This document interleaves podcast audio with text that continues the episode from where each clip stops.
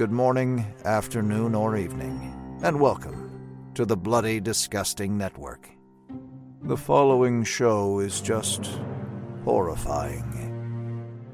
Beware.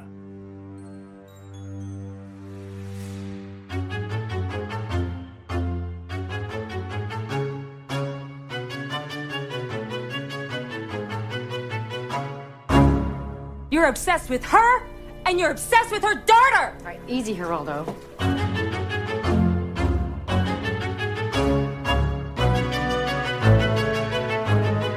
And welcome back to Horror Queers. We are doing a special one off episode on Apple TV's Servant, and we are joined by Terry Mesnard of Gayly Dreadful and Scarred for Life. And folks, this is about the fifth time we have tried to record this, and this is going to be the one that nails it. Did you hit record? Shut up, you. Nobody likes you. it's fine. Um, yeah, no, I'm super excited. Uh, I mean, again, both of y'all have been reviewing this show back and forth for well, Mhm. it, both seasons actually, which has been super fun. Yes, Terry estimated that we have somewhere between what, 50 and 60 pages of reviews? We're sitting at 60 pages for season two right now. That is banana pants. It's it's pretty wild. Well, But- I watched this show simply for pleasure, which was very nice. it's not entirely true, Trace. We did cover season one and the first two episodes of season two for the Patreon. oh yeah, yeah, we did. Do- it's the pandemic, folks. We're we're still adjusting. okay, so what did folks think of this second season? Okay, wait, I'm sorry. First of all, really quick, uh, if you've never seen Servant, uh, we're gonna be spoiling it. I don't Mhm. know why you'd be watching this if you haven't seen any of it, especially season two. But yeah, we're gonna be uh, spoiling it because I don't know when this is dropping, like after the season finale airs. But you know, It's like the day of. yeah. But we're also not gonna handhold you through it. So if you haven't seen it, we're not gonna be like, well, this is exactly what happens. Although we, eh, who knows? Maybe we will. No, a big part of this is we're doing this as a special edition because we want people to see that it's an important show and it's worthy of being talked about. For me, this is actually my favorite show that's airing right now. There's a lot of really good quality television on right now, and I feel like Servant is the one that hits it out of the park, and people just aren't giving it its due. Well, the only reason I'm here is because I was hoping one of you had a Betamax player. Oh, God. Um, I realized I was watching that this isn't a Betamax tape. I was gonna say, Terry, that's not that's a VHS. but as someone who is old enough to have had a Betamax tape, tape, I do not have one anymore. I will say, but I had to bring the gag in it because that's such a plot point in this that like was such an eager moment for both Joe and I. We are like, "What's on the tape? What's on the tape?" What is on that motherfucking tape? So wait, was Betamax was it video too or was it just audio? It was both. It was both. It was Oh. like a, a better VHS. Like people liked the video video quality of it better, but it was uh, more expensive and Yeah. Wait, is it a video in the in the season? I, I don't know why I thought it was just audio. Yes, it's a video. it's a video tray. I promise I watched the season. Trace was cooking throughout the season. He was drinking throughout the season. I wasn't reviewing it critically after episode two, so I was like, "All right, cool. I can have a glass of wine while I watch this." it was basically like it, it is the equivalent to the HD DVD slash Blu-ray battle Oh, that and took VHS place. one. Yes. Got it. Okay, that makes sense. That makes sense. And so that's why Sony had so much writing on the Blu-ray because they they Sony the beta was a Sony product and Uh, there was like, is this going to be beta all over again when the Blu-ray came out? that's won. hilarious. Yeah. Yeah. And that's why it becomes such an issue in the season of Servant is because you can't just go out and get a Betamax player. Like you can't just rent these from anywhere. People have to have a working tape of it, and those are very rare. All right, so Joe, you came up with um, a very bold statement where you said it's like this show is your favorite thing you've seen on TV, like right now. hmm For me, this is the kind of show that honestly, it feels like it's so prestige. It's got top quality acting. It's attracting a roster of really exciting directorial talent. Mostly for me, it's the way that they use the single location. So the, the Turner's Brownstone in Philadelphia, the way that they have managed to capture the essence and use the camera, the framing. I just think it's a really exciting show to watch, and it's usually willing to be weird and odd, kind of like how Terry's Gone Green. you are green, Terry. everything, everything on this recording is going It's okay. super. We're gonna leave it, and hopefully it fixes itself. I am so not green on my end. I You don't are- understand. You're green on my end. and now I can't hear you. I just saw you. I saw you mouth. I mouthed green. it. Oh. Mother. there you go. All you're, right, back. You're back. Yeah. Thank God. It's a drinking game, folks. Every time Terry goes green, take a shot. Mhm. But yeah, so Terry, what is it that attracts you about this second season in particular? Well, I would I would go a little bit further and say this is probably my my favorite of the continuing horror stories, like like a, a, Mhm. not a self-contained story. Because I do think, you know, Haunting of Hill House has has some stuff to say, but like in terms of an ongoing story, this is probably my favorite horror television series I've ever I've ever seen, and it's for a lot of the same reasons that you said. I think the writing is is top notch. Mhm. I think that it kind of tickles that like lost feeling Yes. Back in the day when like you'd be watching an episode and you'd want to like dissect it and figure out what is what did they mean when they did this or what was that little detail or that camera angle or that whatever the case may be i think that that is is something that is really really exciting to me and i've i've loved writing about it because there's so much to unpack in each episode and it's only like they're 30 minutes long 30 to 40 and there's so Mhm. much it's so dense Actually, this the, this the episodes this season were shorter because there were a couple last season that went beyond 30 most Yeah. of the ones this season were like right at 30 or just under but i'm glad you brought up the lost comparison because the whole time watching the finale i was like glued to the screen and i kept checking the timer not because i was like oh my god when is this going to end? I was like oh my god when is it going to end? because i don't know like how much le- like time they have left to like just tell me things. Mhm. Oh yeah, which and is how you always felt And it's the kind of show too where, particularly when we were covering that first season, we didn't know whether it was going to get picked up for a second season because it seemed like nobody was talking about it. So the first season ends on this big cliffhanger where Jericho is abducted by Leanne, and this swarm of random people just disappears in the middle of the street, and then that was it. And we didn't know whether we were going to ever get any more. So one of the joys of covering the second season in particular is knowing that there's at least two more seasons of this coming. And is it- it, it was six, and then I think they dialed it back down to four. No, they did, but it's been renewed for sure for one, but it hasn't been Yeah. renewed for a fourth yet, has it? No, it seems like the kind of thing. They'll just do it. Yeah. I was gonna ask you guys too about that because yeah, Shyamalan's original idea, he said, "Oh, I have like again, like it's like the Lost thing. I have like a blueprint for six, 10 episode seasons, and now we're at four, which I think that was the compromise with him and Apple TV. Maybe when it wasn't like getting all the word of mouth that it should have been getting. Mhm. So they're like, "Hey, can you parse it down a bit?" And he's like, "Yeah, I guess I'll put it to four seasons." Yeah, it, it's interesting because I could imagine people watching the show and feeling like, oh, it looks really good and sure the acting is great, but there just isn't enough happening in some of these episodes, which I would very strongly disagree with. But I think it's also because I've been looking at it very critically and looking for those Easter eggs and really just reveling in what the show is doing. But I have wondered if this is, I'm going to say it, I wonder if this is like too much of a prestige kind of drama for people. And they're like, no, but where is the gore? Where is that kind of shit? You know, I saw one again. I haven't really been reading reviews for this at all, but I did see one of the finale where they were like, "Oh, we were getting really worried of the lack of answers the show was giving us." And it's so interesting watching this season. I was like, at a certain point, I was kind of like, I don't even care if I'm getting answers because I'm so into what I'm Yeah. watching. Yes. Like Yes. Lost, you know, Lost was so built. I- I'm sorry to bring it back to Lost. Even it's, it was so built around. Oh, like what's happening? What's happening? That was the water. That, that was the water cooler conversation. It's like what's like the secret? And Mhm. that is here but Yeah. honestly it's one of the first true times where i'm like oh honestly i'm enjoying the journey so much that the destination i'm not too concerned about while watching this show Mhm. Well, and while it's giving, I- don't know if this is the same for you, for you guys, but while it's giving me answers, it's not exactly what I expected in some cases. Particularly like with the revelation that they might be angels or that there might be some, you know, what?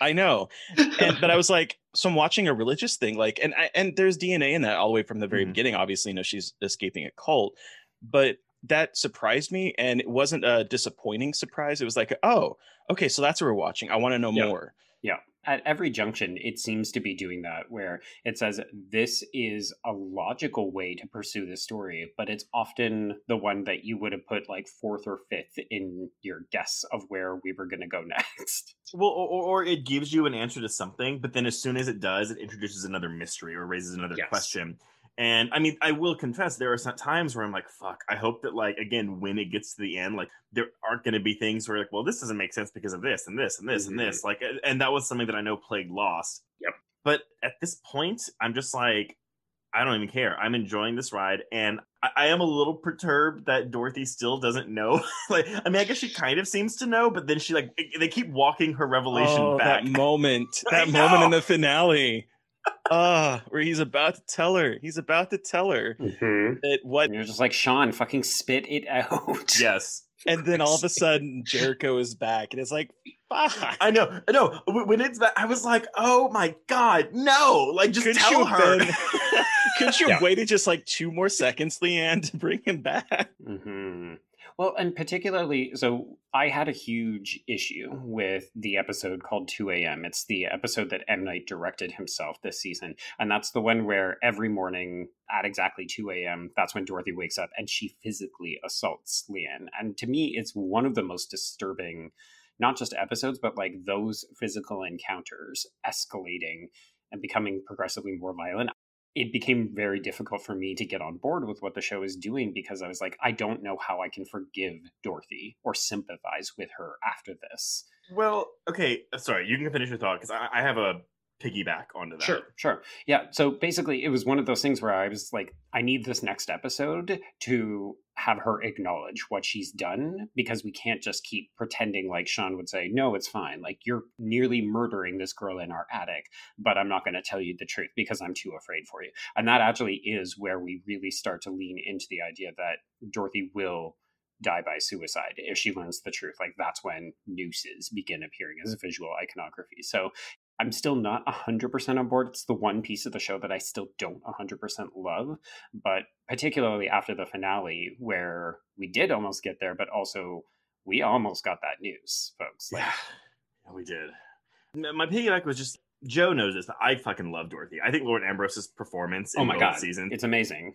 It is wonderful. And she play it, it, it, goes from like silly camp sometimes to again like heartfelt and like again to, to the the suicide the almost suicide scene. It's just like she's playing so many levels but i also do wonder like even without her abusing leanne for me it's fine but i do wonder for the casual viewer if dorothy is too self-involved too Oh. selfish.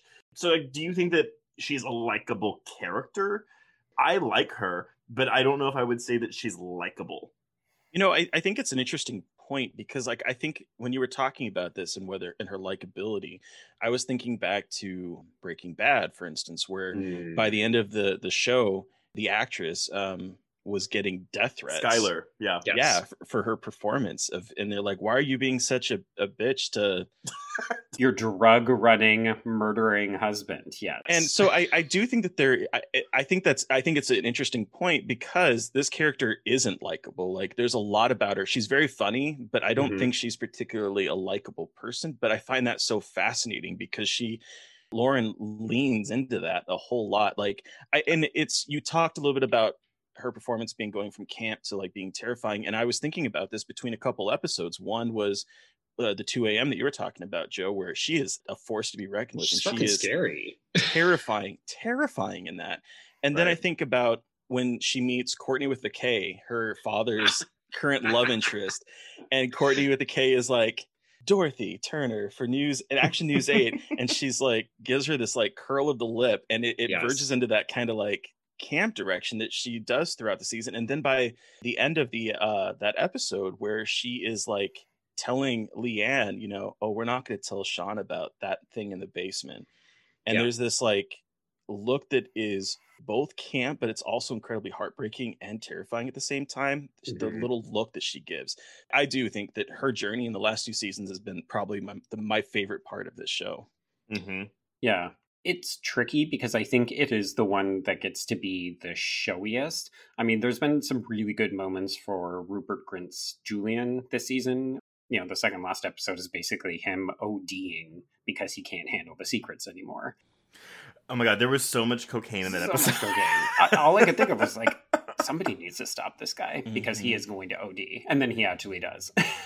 And when you want to talk about directing too, that Mhm. shot when he does one of his sniffs and it goes Oh up my and God. it spins around into like a tower of a bathroom. Oh, Again, that, that's what I'm about using the Yes. singular space as like to its advantage. Like again, they're having so much fun. It- It's not like psychedelic or like otherworldly, but they're just finding ways to use it that make it feel Yeah. so claustrophobic or open or like vertigo. Yeah, whatever they need. And I love the the addition of the attic and the basement this season because it has kind of opened Yeah. up the world into these new exciting places. Like we got to see what home looks like to Leanne and the way she decorates things, but then also that basement that honestly it, it's a definitive horror space like Mhm. the cracks in the floor the ooze the gross water you know that's The where bugs. roscoe's hypnosis sequence happens that's where ultimately aunt josephine And that's interesting too because so in our Patreon episode discussing the first season and the first two episodes of this season, Joe, one of the things you pointed out was I really hope that we get to like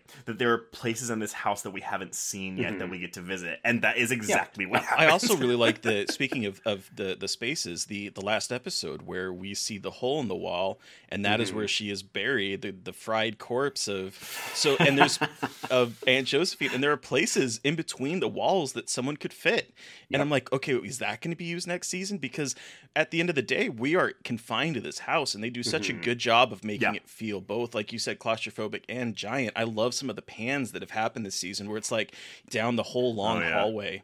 hmm going up the stairwell Yeah. looking down It reminds me, and I, I don't know how much of it is CGI, if any of it is. Maybe, maybe they found a way to make it all practical, but it reminds me a lot of the pan shots that you would see in Fincher's Yes. Panic Room or or in Fede Mm. Alvarez's Don't Breathe. Like it's very similar to that. I think for me though, it's seamless. Like I, I also can't tell whether Mhm. this is a set or an actual house, or they found some kind of way to like open the space up. But the Yeah. way that they're using the space, and then particularly this season, we saw it a little bit in the first season, and obviously it's an Apple TV show, so we are getting a little bit of product placement. But the use of found footage and Mm. screen horror this season. So obviously, where they go to the Yeah. mall, we've got that funny moment. But to me, the standout is the pizza The episode. pizza heist. Oh my which is god! the funniest episode of the season, but also there is a literal horror movie happening in Toby filming this as he explores this mansion, and we are waiting because we know that Leanne is there, and it's just a question of what the fuck is happening. Well, and I love that that Mhm. moment in particular because it's us watching the Turners, watching through the device, watching Toby. So it's like this so many different ways of looking at this footage of truly being that kind of found footage second screen aesthetic that just like you're you're both like wanting to know how the Turners are going to react. You're wanting to know, oh my gosh, is something going to be around that corner because it's in first person perspective. Mhm. Like there's all of that just going on that is is so. It was such a standout moment for me. even I mean I'm I'm I'm diverting a little bit here because I'm just thinking about how much this because the first season's very much it's focused on Dorothy and um Sean, Sean. and like their their POV for the most part. And I like this season that we actually get a lot more, not even explanation, but more development for Leanne and specifically Yes. specifically Julian, who is Mhm. I think a very unlikable character. Oh yeah, he's the worst.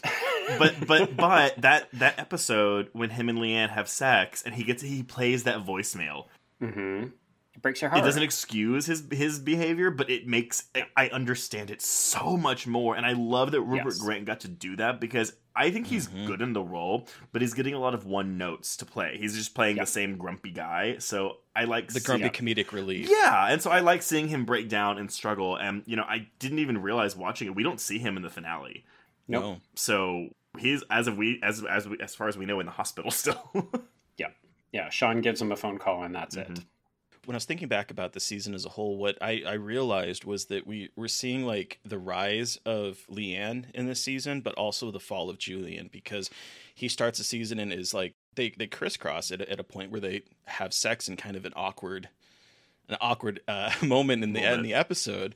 But um, but like he is on this downward trajectory while she is coming into her own, and it's that moment when they cross that is like the sort of defining moment for both of them. Because after that, he ODs and she comes into her own and is like, "No, I'm ready to fight." Yeah, so this is the one thing that I don't know anything about your reactions to it because we haven't actually talked about the finale between the three of us. What did you make of the final moments of this finale where Leanne is doing her voiceover? She has brought Jericho back to the Turners. but we get this kind of voiceover that is eventually revealed to be speaking to the charred corpse of Aunt Josephine in the walls, but also seems to be speaking to a larger power about how she doesn't care if she's bad and she's gonna do what she wants now. I was excited. I, I, I wanted it to keep going. you know, I'm I'm kind of I'm kind of mixed on uh, not mixed on the execution of it. I thought it was perfect, and I'm so excited to see what season three is going to bring. Mhm. But I'm not quite sure whether this was meant to be uh, I'm embracing my darkness, or whether it's Mhm. meant to be I'm realizing that what the cult is saying about being pure, because this entire season has been about Right. like refuting the the virginity aspect, refuting like the pure, like she's listening to music that like she's Mhm. told is sinful. So she is like repealing all of these like highly lofty religious undertones in order to be human. And so Right. I'm not really sure if I take that as being uh I'm embracing the darkness in me, a la Carrie, and I'm going to burn everything down, or whether it's Right. like uh, I'm Just gonna do what I want. right. Yeah, Yeah. and be a like I'm gonna be a fucking human being. Because yeah, because I I don't think Leanne has ill intentions. Well, I Mm. yeah, I mean I I, I yes. I, revert that, rewind that. I mean, I'm not. I'm, I'm not actually like butting heads with No. you because I don't think she has them for the Turners. But I don't know what her feelings are beyond that anymore. Because now they're a family, right? So she's going to continue to protect them and Jericho. Mm. But as we saw, you know, she seemed to take a certain amount of pleasure in killing. Well. Factoring into Uncle George's death, and then obviously being the one responsible for Aunt Oh, Josephine's I mean, yeah, you want to talk like you know people complaining about a lack of gore and violence. Um, that finale delivered that shit in spades. Yeah, it did. I- That was exciting. We started with that hand wound in Ugh. like the second episode with Julia Ducournau directing, Mhm. and then we got this fucking charred corpse at the end. Like, do not talk to me about this show not being a horror film and not giving us good. I am sitting there at the finale, and I mean, again, this is the very end, but like when when Miss Josephine gets that thing in her eye, I I I'm watching it by myself, and I legit went, "Oh, Yes! yes. Yeah. I was telling Terry my screener kept buffering at like all of these inconvenient moments, too. and I was like, oh, no. Nah. It's only 30 minutes, Apple. Why can't you? yeah."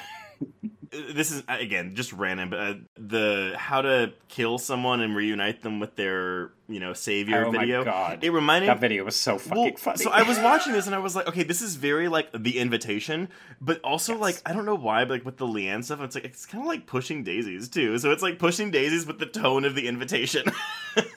Right. Yes. And how does the show manage to I do don't all know! of this? Like, no development thinks, oh no, they've taken it too far. I'm not on board. This isn't what the show is. I didn't sign up for this. Like, every new development feels organic. When Terry wrote his response back to me for the pizza episode, he was like, I wasn't expecting a heist movie in this show. Right.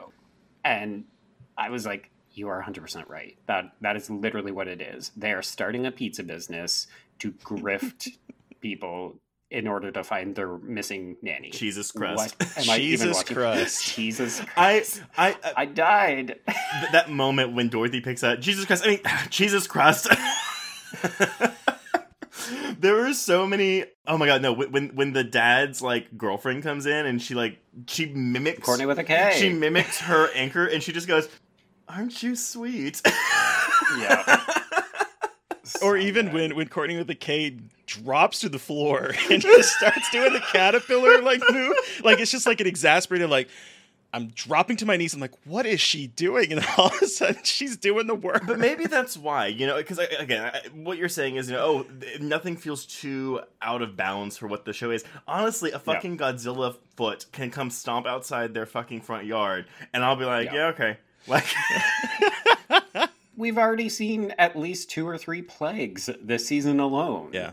I just don't understand. it balances the tone though i, th- I think i think because the comedy works like it's balanced so well with the serious stuff that i think that makes any kind of weird leaps in logic more palatable it's like when I Mhm. talk about parody or something that's like, you know kind of going silly like okay well i don't really care if it's logical because it's kind of being silly and while i wouldn't Right. say that servant is silly there's enough comedy in it to where i don't know like i i'm not sitting there trying to piece things together because it's I don't, which I'll say it's taking itself seriously because while sometimes it is, sometimes it's not, and that's kind of what makes it work for me. I do think that it, is self aware mm-hmm. enough Yes. because there's there's a scene again with Courtney with the K. I love her in the car with Julian and, and his father, where she's oh like, oh my god. I don't understand. do they have a baby or don't Do they they? And Julian just like lays out the last two seasons of plot and then is like, Are you keeping up, Courtney? No, It's the- and it's the most absurd litany. Like when you hear somebody say, "Here's the premise of the show and what has happened over the last twenty episodes, or at this point nineteen," it sounds absolutely bonkers. And then you think, "No, but I I'm so fully on board with what the show is doing. Mhm. It's it's kind of magical." The other thing that um, I really do appreciate is I, I remember Joe and I, you, you and I were talking about at the end of the first season, like, I don't know how they're going to continue for Right. the planned idea maybe of six seasons because I'm like, what, what, how are you going to keep what this more going? is there? yeah, Yeah. And then season two answered that completely, in my opinion. Mm-hmm. And then uh, there's moments in the very last episode that I'm like, oh, this is even bigger because Yeah. with the arrival of the Betamax tape, and you realize that this isn't just one kooky, culty family living on a farm in Wisconsin.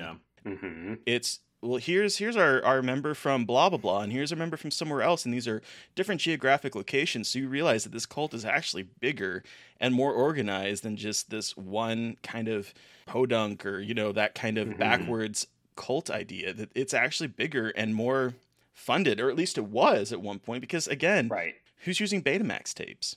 Yeah, there's that disconnect between the modernity and then the kind of nostalgic antiqueness of this, which I think lends itself well to some of the more religious, dogmatic ideas that it's exploring, right? Like, is this cult old fashioned and has it been left in the past? And Leanne mm-hmm. represents this emergence into something new, but also, like, these people can literally call forth plagues in addition to Betamax tapes.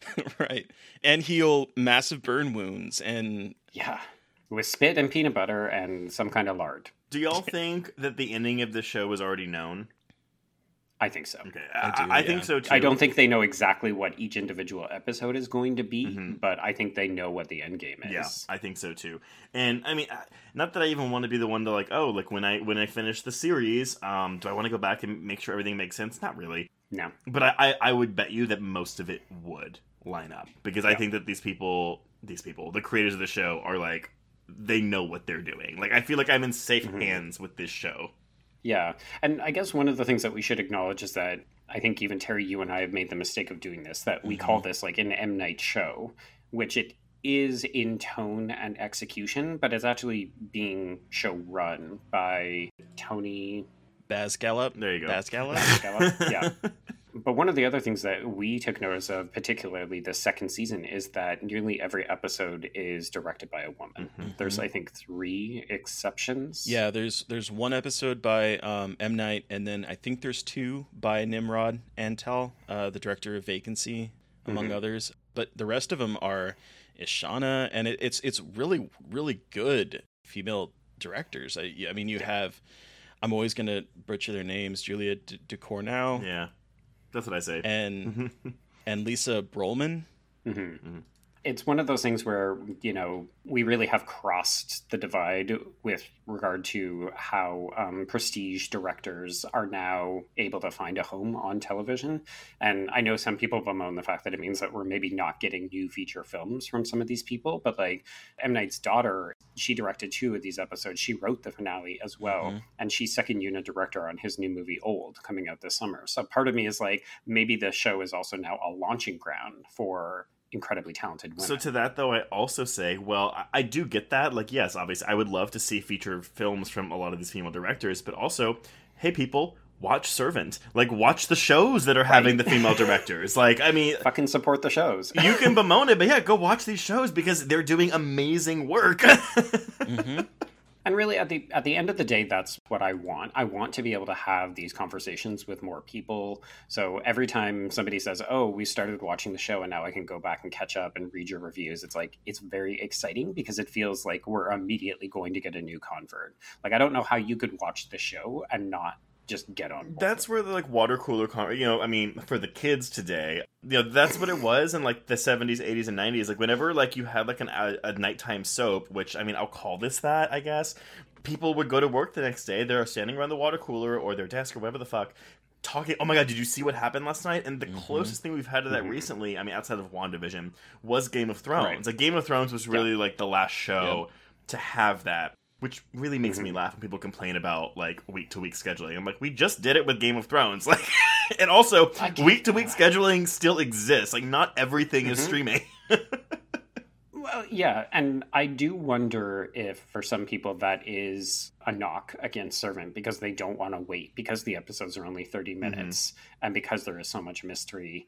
But I also don't think that this is like Trace when you said, "Oh, I've fallen behind and I'm going to watch it so that we can have this conversation." I said try not to watch more than a couple of episodes at a time because it's not the kind of show that benefits from watching 6 episodes at once. Even with season one, I was like, I can do two a night, and it's not because I don't like it. It's just because it's a lot. Like, even though It's heavy. it is heavy and it's it's slow but not boring it's just like Yeah. it's an hour is good for me um, i think one night i did three but still it's like it's also because you want to soak it in right like if you binge Yes, this you you it's easier to miss things I Yes. also do think that season two, I don't know if, if you both feel the same way, is paced better than the first season. yeah i, I would agree I think so. Because there, Yeah. there are times by the end of the first season, it's like, okay, I'm good with this episode and I'm ready. But there are times on this season where it's like, I want, if it weren't for the I fact that more. I'm writing about this, I would want to hit play. but but how much of that do you think is because we actually have seasons two and maybe some or all of three combined into this season because of the of shortening it from Mm. six to four seasons Uh, maybe, yeah. I feel like they also just they have a better sense of what they can deliver in these individual episodes. Right. Like to me, there's something about an escalation in confidence in storytelling this season. All of the performers seem more adept and like settled into their roles, and therefore they can handle this meatier material as well. So I think I think it's a confluence of factors. But for me, the show is really firing on all cylinders. Yeah i would agree Same. I also think that part of it is because of the way that they, they film it, because we're confined to such one area that they have to be more creative in how they film Yes. it. And I would say that the way they have staged scenes in the second season is a lot more interesting than the way they did in the first season, which isn't to say the first Yeah. season was bad. It's just they found more interesting ways of shooting a scene where it's like, oh, we're now seeing a different view of the same room and it looks different. Like there's a couple times when I'm Mhm. like, which room is this? Because we, Yeah. we're usually seeing it from one perspective. And so I think that they've gotten better at that, and I think that also makes it more visually interesting. I, I do agree with you, but even in the first season, like I mean, I guess it's because you know the first season we're spent being introduced to the space for so much of it, and so yeah, they have to find something new, which makes me more excited for season three and how they're going to differentiate it next season. So I did like how they. I mean, I think this is something I pointed out, Joe, with, with you. There's one episode in that first season where we're watching Dorothy and the little girl who comes inside, like who just wanders in their house, Mhm. and it's shot. They're sitting on the stairs, and it shot like the cameras like behind like the bars on the stairs, and so we're see we're having we're, it's like we're in a prison, like we're watching them through the jail cell. But then it Mhm. moves to the bottom of the banister, and we're looking at them all the way up here with the banister in focus. But it's like a split diopter where they're still in focus too. But it's again like it- stuff like that where I'm like, I guess it maybe that's the exercise, right? Like, what did this the concept for the show come around? Like, hey, like here's the basic plot, here's the end game, but also it's one location. So play with it as much as you Yeah. can. Like, get Yeah, creative you've got to get creative. There's a moment in the second last episode of this season. So it's when Julian is in the bathroom doing cocaine.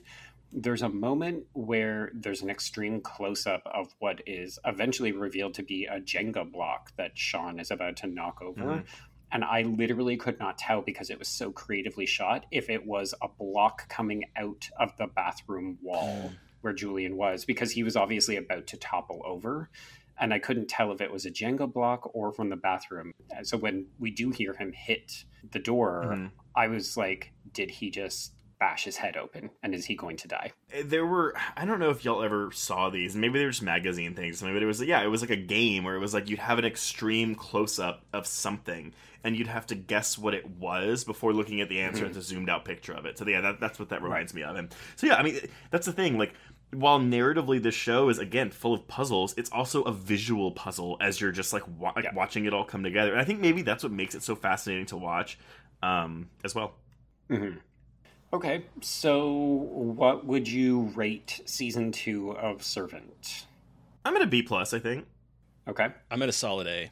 I am also at a solid A. That's For fine. me, this is like a near perfect season of television. Mhm. It's giving me really like everything that I want and also in unexpected ways. Yeah. No.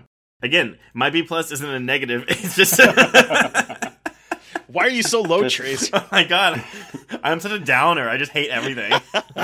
God, Trace, it can't be Legends of Tomorrow. Legends of Tomorrow is a solid A. I'm sorry. Like, oh my god, Servant has nothing on Legends of Tomorrow. a comparison for another day. Absolutely, perhaps. absolutely.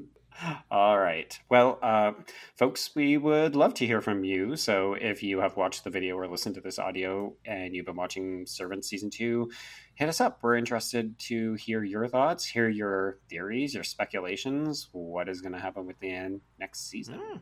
Let us know. And with that, I guess. Cross out Servant Season 2. and cross out Horror Queers with special bonus cameo appearance by Gayly Dreadful.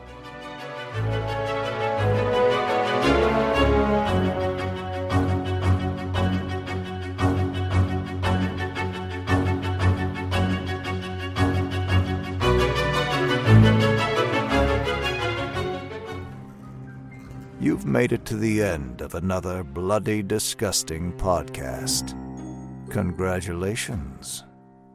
If you like our programming, consider searching for other bloody, disgusting podcasts, such as Creepy, Horror Queers, The Boo Crew, SCP Archives, Nightlight, Margaret's Garden, Nightmare on Film Street, and more.